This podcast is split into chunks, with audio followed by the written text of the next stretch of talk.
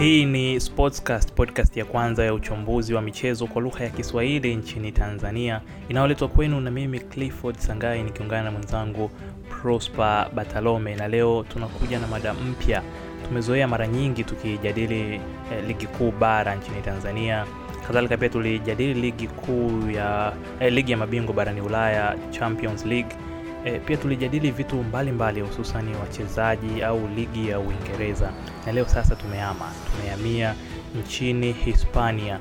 Mwenzangu Prosper atakuja kutuambia kwamba leo tutaongelea nini kutoka nchini Hispania. Uh, hello Clifford. Leo tume tumeweza kuandaa kabisa topic ambayo inahusu moja kwa moja klabu ya Barcelona ambapo tutaangalia mabadiliko mbalimbali ambayo Koeman ameweza kuyafanya na bado anaendelea kuyafanya ndani ya klabu ya Barcelona.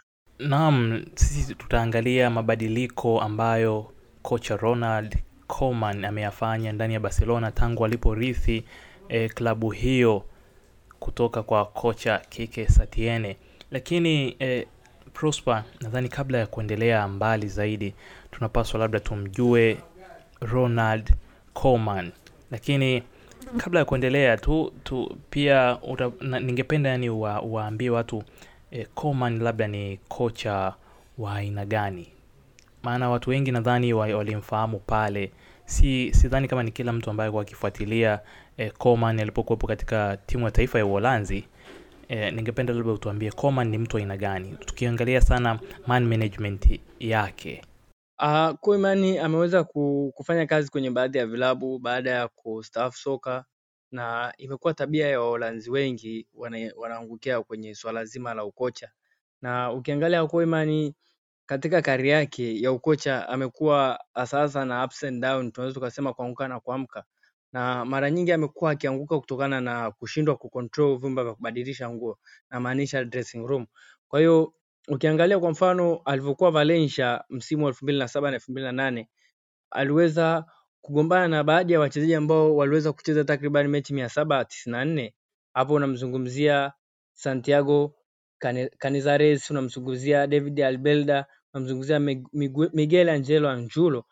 Wote ukiangalia Santiago Canizares ni golikipa alikuwa tayari ashacheza takriban michezo mia mbili tisini na tisa.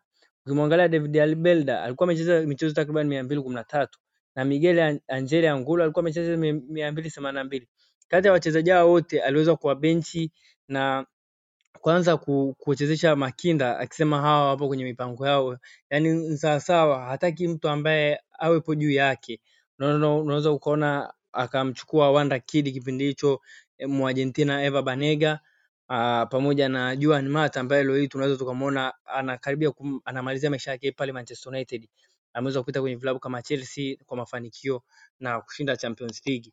Kwa hiyo kwa namna hiyo unaweza ukaona kabisa unaweza ukaona Ronald Koeman ameweza kuwa kocha ambaye hakuweza kufanikiwa kwa mara ya kwanza alivyokuwa Valencia, lakini tulidhani ile tabia labda anaweza akaibaisha na kwenye vilabu vingine, ila ukiangalia pia alivyoweza kwenda kuhudumu klabu ya Everton, aliweza kugombana pia na Kinda dakika, aliweza kucheza dakika ishirini dakika arobaini na tano za pre-season, akaweza kumjadili mchezaji. Huyu, tunamzungumzia Omar Niase alitumika tu dakika arobaini na tano na baada hapo akamwambia huwezi kufaa tena, na yule mchezaji akateremka moja kwa moja kwenye vyumba vya akamshusha mpaka kufanya mazoezi na under 23 na mchezaji mwenyewe aliweza kukiri kwamba hata hata hata locker room alinyimwa huko under 23 alikuwa anaweza kwenda na begi lake na kurejea nyumbani. Na kari yake imekuwa hivyo na tunaweza tukaona labda alivyoweza kuwa kwenye alivyo alivyo- alivyofanya kazi kidogo kidogo timu ya taifa ya Uholanzi tunaweza kuona kama alirevamp na kuweza kuiongoza timu kurejea katika mashindano makubwa na kufika fainali ya UEFA Nations League. Uh, lakini sio sio kocha ambaye naweza nikasema amebadili ile staili yake ya moja kwa moja. Kwa mfano hata hapa mwanzoni mwa msimu aliweza kutumia dakika chache tu kukaa na Suarez na kujadili hatima yake ndani ya klabu. Pia unaweza ukamwangalia mtu kama mtu kama kama Lionel Messi iliwezekana kusemekana kuna baadhi ya maelewano hasikuwe kuwepo ila lakini aliweza kuyakanusha chini. Pia unamwongelea Ukenda Rukipiche Rukipugi ambaye ameweza kutokuwa anatumika sana licha ya kuwa kipenzi kwa mashabiki wengi. Huyo ni Ronald Koeman, kocha wa Barcelona ambaye leo tutaangazia mabadiliko ambayo ameyafanya. Nadhani watu wengi huenda wakashangaa kwamba kuona Barcelona kwa sasa ikiwa inasuasua, lakini sisi Sportscast tunaangalia mbinu zaidi ambazo tumeziona ziko za tofauti kidogo na Barcelona ile iliyopita na hii ya sasa ya Ronald Koeman. Mafanikio yanaweza yasiyo ya sasa, yanaweza yakawa baadaye, na hapo baadaye tukirejea tena tutaangalia eh, matumizi yake kwa vijana kadhalika na mifumo anayoitumia kwa sasa katika klabu hii ya Barcelona.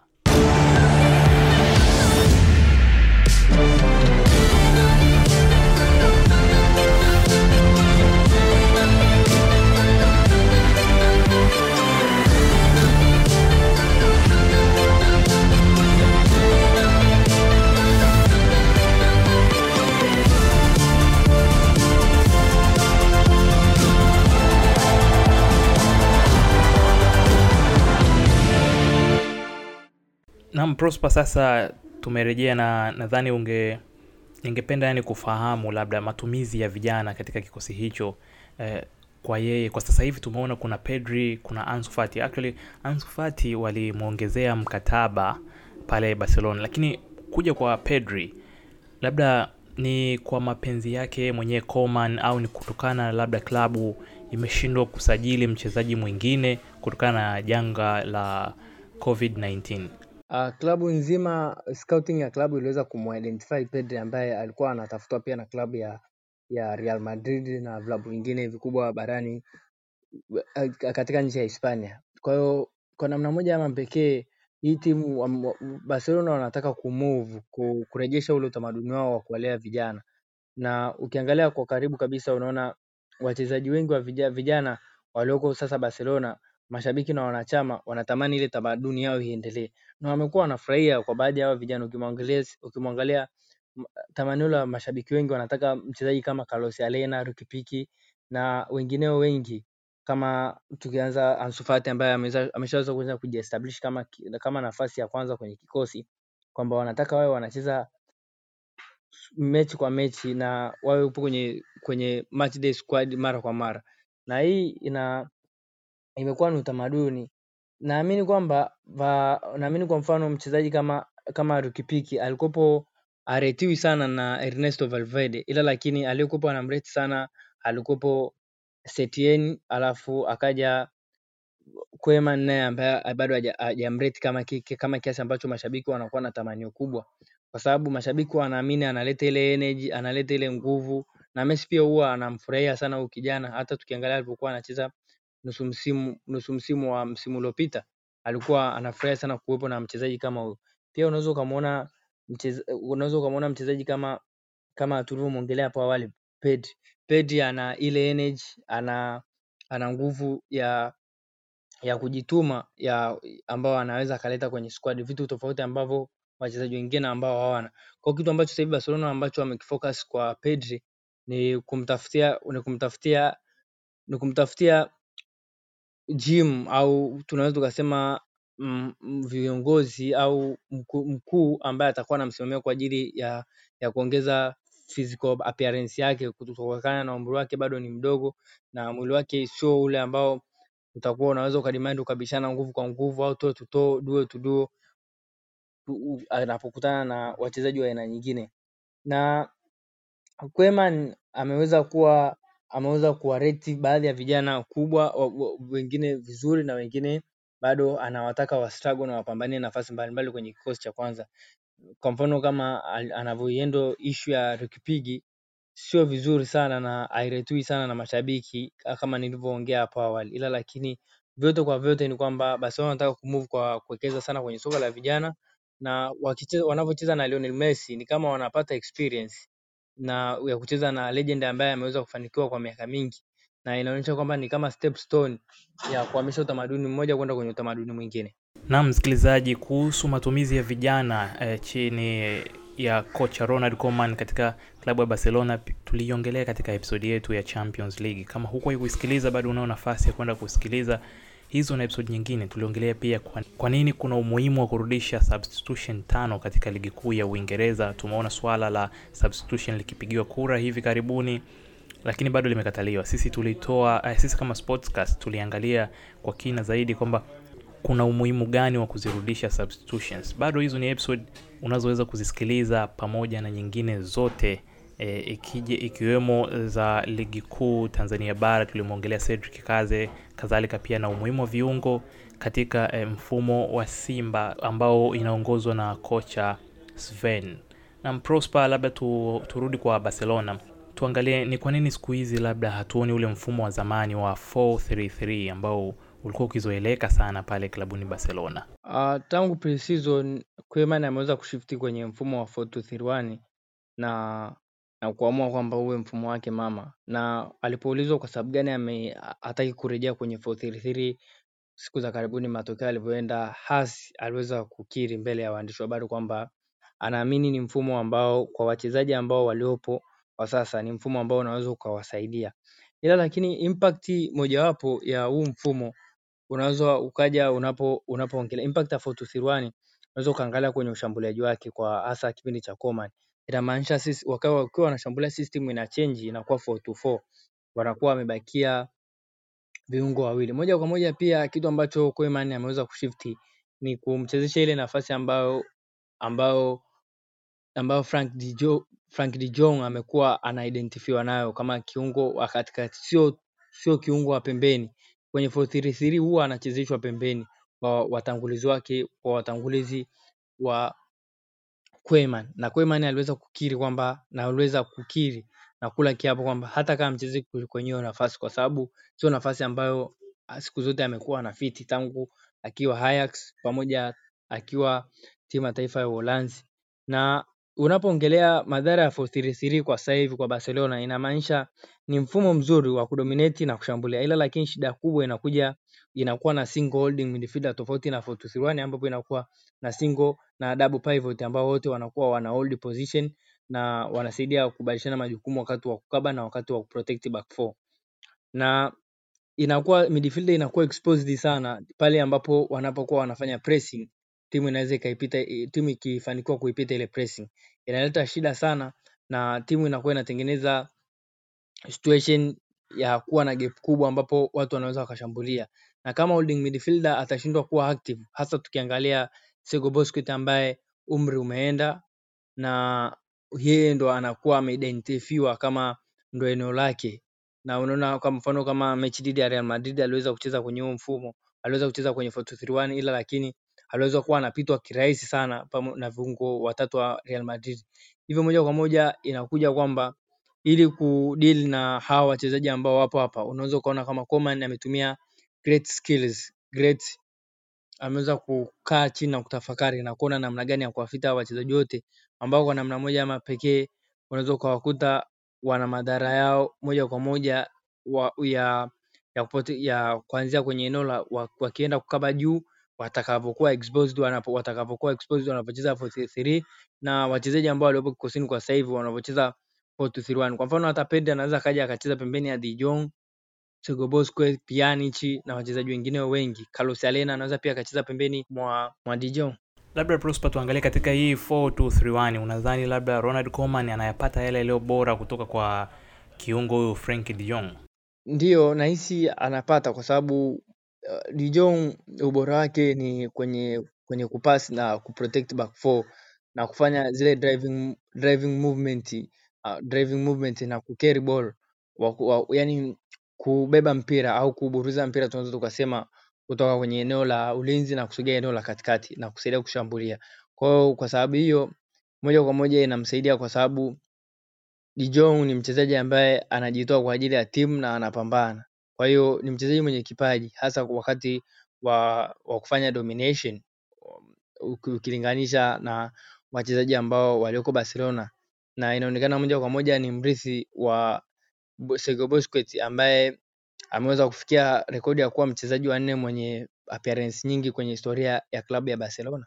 Mm, sasa labda kwa matokeo haya ambayo tunayoona klabu ya Barcelona ikiyapata, unadhani labda Ronald Koeman anaweza akarudisha mfumo ule ule wa wa zamani wa 433 maana tumeona Barcelona ikisuasua sana kupata matokeo katika ligi yao na hata katika Champions League. Kama nilivyosema hapo awali, ameweza kusema kwa wachezaji ambao walioko sasa hivi Barcelona ni hawa wanawaamini kwamba wanafiti sana kwenye 4231 na hana mpango wa kubadilisha system. Waamini kama kama system ndio ina shida, bali anaamini kuna baadhi ya aliweza kwa pointi akasema tunatengeneza nafasi, na ni kweli Barcelona ndo timu ambayo imeweza kutengeneza nafasi nyingi na kwenye makadirio ya magoli wana, wanaongoza. Unaongelea Barcelona wametengeneza takriban nafasi tuta- kwenye wana, wanavyosogeza mpira mbele progressive passes, yani mita thelathini kutokea eneo la la kwao na mita kumi na tano kutokea eneo la katikati katika nusu ya nusu ya mpinzani wameweza kupeleka takriban mipira zaidi ya mia tano na ukiangalia kwenye kip, kwenye pasi ambazo zimeweza kusababisha shuti au nafasi ya ufungaji wa bao ambao haikuwa na nafasi ya ku- ambapo ile goli alikuwa na, alikuwa goli hiyo nafasi haikuzaa goli wameweza kutengeneza nafasi zaidi ya mia na ishirini ambapo wanakuwa wanakaribiana sana na klabu ya Real Madrid. Ukiangalia pia kwenye namba zao, namba zao nyingi sio mbaya kama tunavyofikiri labda wanaporejea 433. Koeman ameweza kutamka kwamba makosa ambayo yanawasababisha wanafungwa ni makosa ya individual errors, ni, ni makosa ya mchezaji mmoja mmoja ambapo yanaweza yakarekebishwa, lakini sio makosa ya kitimu. Mm, asante sana Prosper, lakini sasa ningependa labda tuangalie katika mbinu ambayo Coman na kikosi chake cha Barcelona wanayoitumia katika kujilinda. Tumeona mara nyingi sana wakikamatwa uh, katika counter attacking. Unadhani labda hii mbinu wanayoitumia ambayo ni highline inawasaidia katika ulinzi, eh, katika eneo la ulinzi? Uh, kwa kiasi kikubwa wanakuwa wanatengeneza mstari mrefu kama ulivyosema highline hapo, na hiyo inawasaidia kwa ajili ya kutengeneza wachezaji ambao wanakuwa kwenye offside. Je, wanapokutana na wachezaji ambao wana wana spidi sana au ambao wanajua kucheza sana na hizo offside trap, je, ukikutana na mchezaji ambaye anaweza akapiga over top balls, yani kurusha mipira nyuma ya ukuta ule wa high defensive line inasababishaje? Na hivyo imekuwa inatoa matokeo na tunasema ni high risk football on its best unacheza high risk alafu baadaye inakuja na kupa benefit. Tunaona vilabu kama Liverpool, Bayern Munich wamecheza kwa mafanikio na wameweza kufanikiwa, na imekuwa ni ni falsafa Barcelona kwa muda mrefu kucheza na high line, ila tunavyoongea tunavyoongelea, je, hii highline ina madhara yoyote kwa Barcelona kutokana na wachezaji waliokuwa sasa hivi? Ndio inaweza ikawa imeweza kuzaa magoli mengi. Kwa mfano unaweza ukakumbuka mechi dhidi ya, ya Atletico Madrid, watu waliweza kuona kama ni kosa la Mark ter Stegen. Sio kosa lake, ile ni kazi yake kwamba yeye ni sweeper, ni, ni, ni kama beki wa, wa mwisho kwamba anabidi atoke kwenye mstari wake kwa ajili ya kusafisha ile mipira. Alivyoweza kutoka kwenye ule mstari wa, wa golini kwake kuja ku- ku- kusafisha mpira, aliweza kukutana na yani Carrasco ambaye aliweza kugonga mpira kidogo na kuweza kusababisha nafasi ya kufunga goli kuanzia takriban mita nyingi kutokea kutoka sehemu ambapo Mark ter aliweza kwenda kufanya sweeping role. Ila lakini unaona kwa, kwa inavyotokea timu nyingi zimekuwa zinatengeneza nafasi kutokana na high defensive line ambayo Barcelona wanacheza. Kwa mfano timu kama Levante, Osasuna walivyoweza kwenda kucheza Nou Camp waliweza kutengeneza nafasi nyingi, hata Real Sociedad waliweza kutengeneza nafasi nyingi. Imekuwa ni mtindo kwamba hiyo defensive line ni inakuwa na faida yake kwa ajili ya kwa ajili ya kuiweka timu compact hasa wakati wa kutaka kupresi na wakati timu ambapo ikiwa inashambulia kuliko kuachana na gap, kwa sababu unaamini una goalkeeper ambaye ana uwezo mkubwa wa kukawa mita nyingi kwa ajili ya kusafisha mipira ambayo inakuwa imepotea. Pia tumeona kuna wachezaji ambao hawapati nafasi tuseme. Kuna mara nyingi kuna Antoine Griezmann pia na Felipe Coutinho huyu Mbrazili ambaye msimu uliopita tu aliitumikia klabu ya Bayern mpaka kutoa taji la mabingwa barani Ulaya na klabu hiyo ya Bayern. Tuangalie labda Coutinho na na, na Griezmann, je, hawafiti kwenye falsafa ya Ronald Koeman? Siwezi nikasema Philip Coutinho hawezi kufiti kwenye falsafa ya Ronald Koeman, lakini Ronald Koeman ndo anaweza akaurudisha ule ubora wa Philip Coutinho kwa sababu kwa mfumo ambao anautumia, kama unamtetea unamtetea unamtetea mchezaji huyu Mbrazili, kwa sababu kwa nafasi moja ama nyingine amekuwa anachezeshwa kama anaweza akachezeshwa kwenye nafasi ya namba kumi ambapo sasa hivi tena tayari imekuwa tishio kwa Pedri ambapo amekuwa na ameweza kupewa green light ya kucheza hapo kama Ronald Koeman anaweza akamtumia kama Ronald Koeman ameweza kuamua moja kwa moja kumtumia labda De Jong au Pjanic kwenye eneo la nyuma wanamtumia Pedri eneo la mbele kwa sababu Pedri ana nguvu, ana spidi, anaweza akasaidia mambo mengine ambayo hawezi akaleta kule mbele. Ila lakini nimeona kama Coutinho hawezi kama ulivyosema hapo awali. Coutinho kama hawezi fit kabisa kwenye ile falsafa ya Barcelona kwa sababu kama kweli ni nafasi ambayo ameweza kupewa, ameweza kupewa. Ila lakini wa, ni wati, Antoine Griezmann pamoja na Philippe Coutinho ni wachezaji wa kuwasukia timu, sio wachezaji ambao wanabidi wamzunguke mchezaji ambaye amesukiwa timu, ambapo ni Lionel Messi. Eh, unadhani labda future ya ya Coman pale Barcelona, unadhani wewe unaonaje? Yani unaionaje future yake? Unadhani anaweza akadumu sana au labda mashabiki hapo baadaye wanaweza wakadai tena labda falsafa zao za zamani zirudi katika klabu ile ili kuliona lile soka lao la zamani? Na imani Ronald Koeman ni kocha ambaye kwa nafasi moja ama nyingine atamaliza msimu huu, ila kuanzia msimu ujao ambapo rais mwingine wa Barcelona atakuwa amechaguliwa, wao ni kwa basi huyu rais ataamua anataka kutengeneza sport project ya aina gani. Kwao anaweza akaamua sport project yake iwe inaongozwa labda na Xavi Hernandez ambaye amekuwa anahusishwa sana kwa ajili ya falsafa, kwa ajili ya sport project mpya ya klabu ya Barcelona, ila kwa sasa hivi wanahitaji Ronald Koeman hawezi kuwepo kwa kati ya wale ambao wanafikiria sana kwa ajili ya kuanzisha sport project kwa sababu Lionel Messi ni mchezaji ambaye kwa namna moja ama nyingine wanahitaji kumshawishi kwa sport project kubwa na ya muda mrefu ili aweze kusaini kandarasi mpya.